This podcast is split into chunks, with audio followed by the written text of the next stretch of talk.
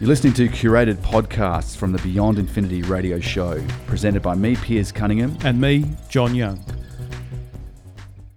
We talk about online privacy a lot. It can be very hard to extract information from the big tech mm. giants. You know, if you if you if you lose a password to Gmail, good luck trying to get that back. You know, if you haven't got a backup source or a, a, a hint question or you know a backup email or some other way of getting device, yeah, yeah. some other way of getting around it. And, and you lose your password or you forget it or something happens, then uh, it can be very, very tricky to get it back. And that's because these companies got really, really tight rules regarding privacy and, and security as well.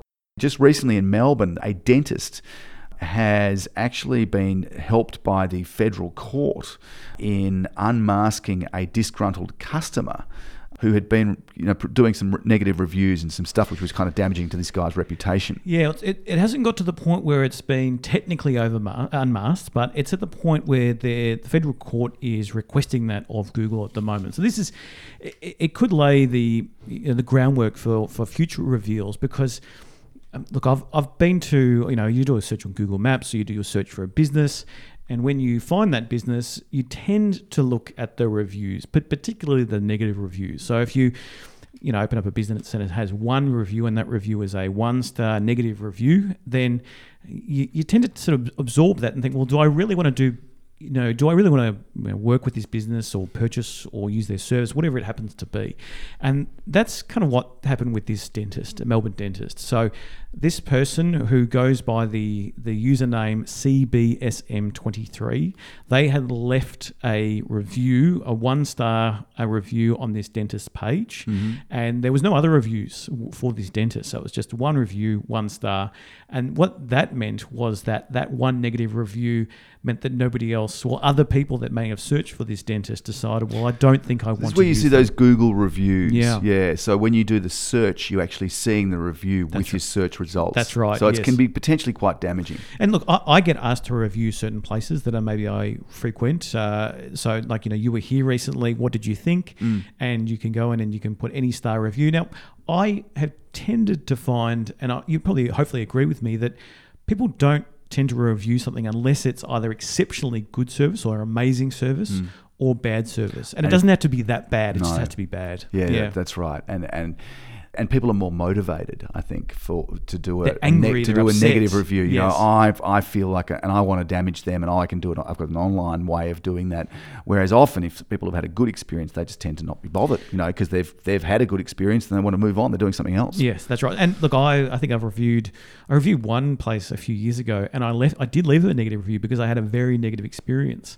Uh, but then probably about five months later, I'm like, look, uh, I was I was probably overreacting, so I ended up deleting that review. But I'm not suggesting that would have done much damage to the business because there was many reviews. There was probably hundreds, maybe even thousands of reviews on that business. And to do a Google review that we're talking about, which is what this dentist was up against, Mm-hmm. um, and he's trying to tackle through the, uh, the, the federal court, um, you have to be logged in to Google. You have to have a Google account with a with a with a username and, and a password. That's right, To be able to submit that review, which a lot of people have got. I they mean, do, If, but if you've got a Gmail account, then you've got one. Yeah, but it's pretty, pretty easy to fake. I mean, I don't didn't have to one up. submit any um, you know documentation to say who I was. Mm-hmm. Uh, you can create almost any name under the sun, Mm. and so so the argument is that because of this negative review, it harmed the business, Mm. and therefore Dr. Kabbabe went to the courts to seek uh, for you know you know Google to reveal the information so that because he'd unsuccessfully attempted to you know contact Google and ask for the review to be removed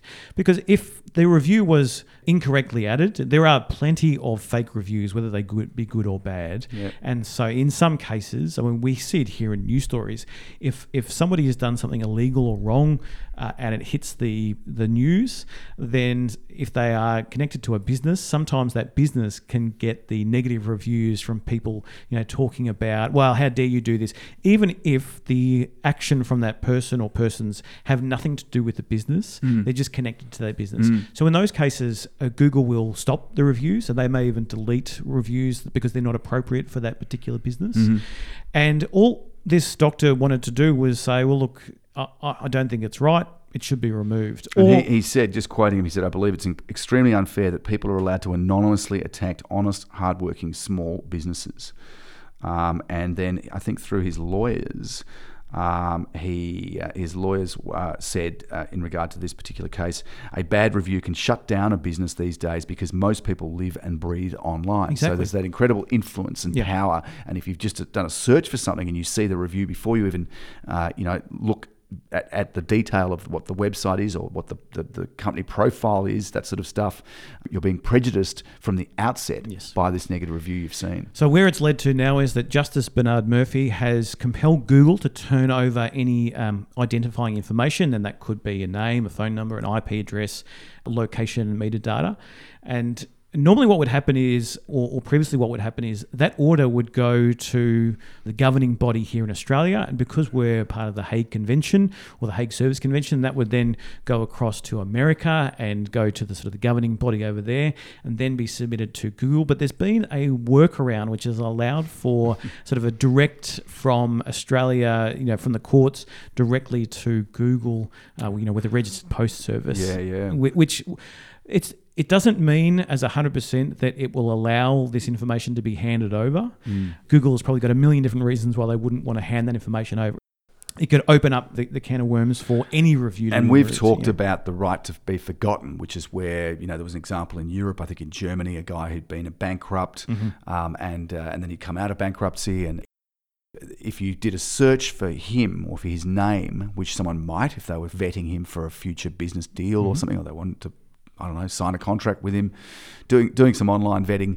It came up that he'd been a bankrupt, and he sort of felt that you know enough was enough. Twenty years later, or whatever, he deserved to have a clean slate. And I think he also went through this process where Yeah. he kind of had to contact the big search engines and get get things changed. So look, I'm I'm hopeful for this, Doctor, but uh, I, I think the outcome is going to be not the one that they would like. I do think there could be better ways that reviews could be done to protect businesses, and along the lines of prove that you were a customer of this business. And that might be when you do the Google review, you have to upload a portion or the whole receipt, for as an example. Um, that way, it can show that you actually transacted with this business. Let's say, for example, that you don't like another business. You could attack that business by employing a company pr- to provide fake reviews. And so, in those uh, situations, well, it's up if the other business is losing business because of these fake reviews.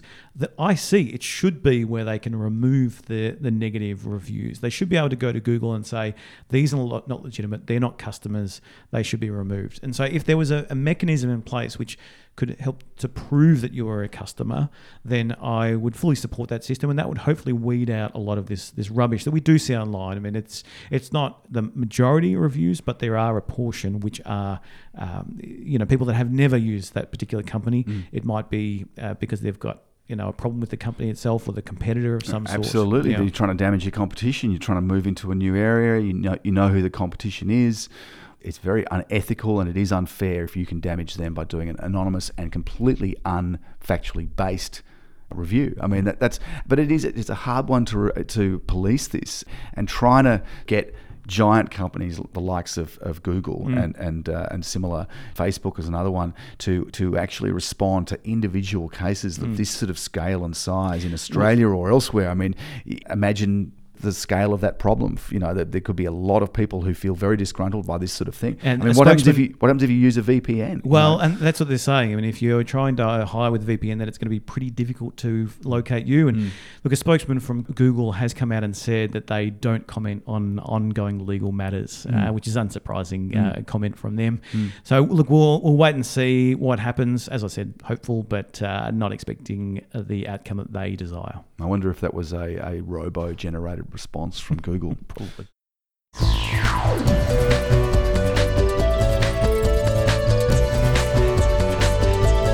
You're listening to Beyond Infinity.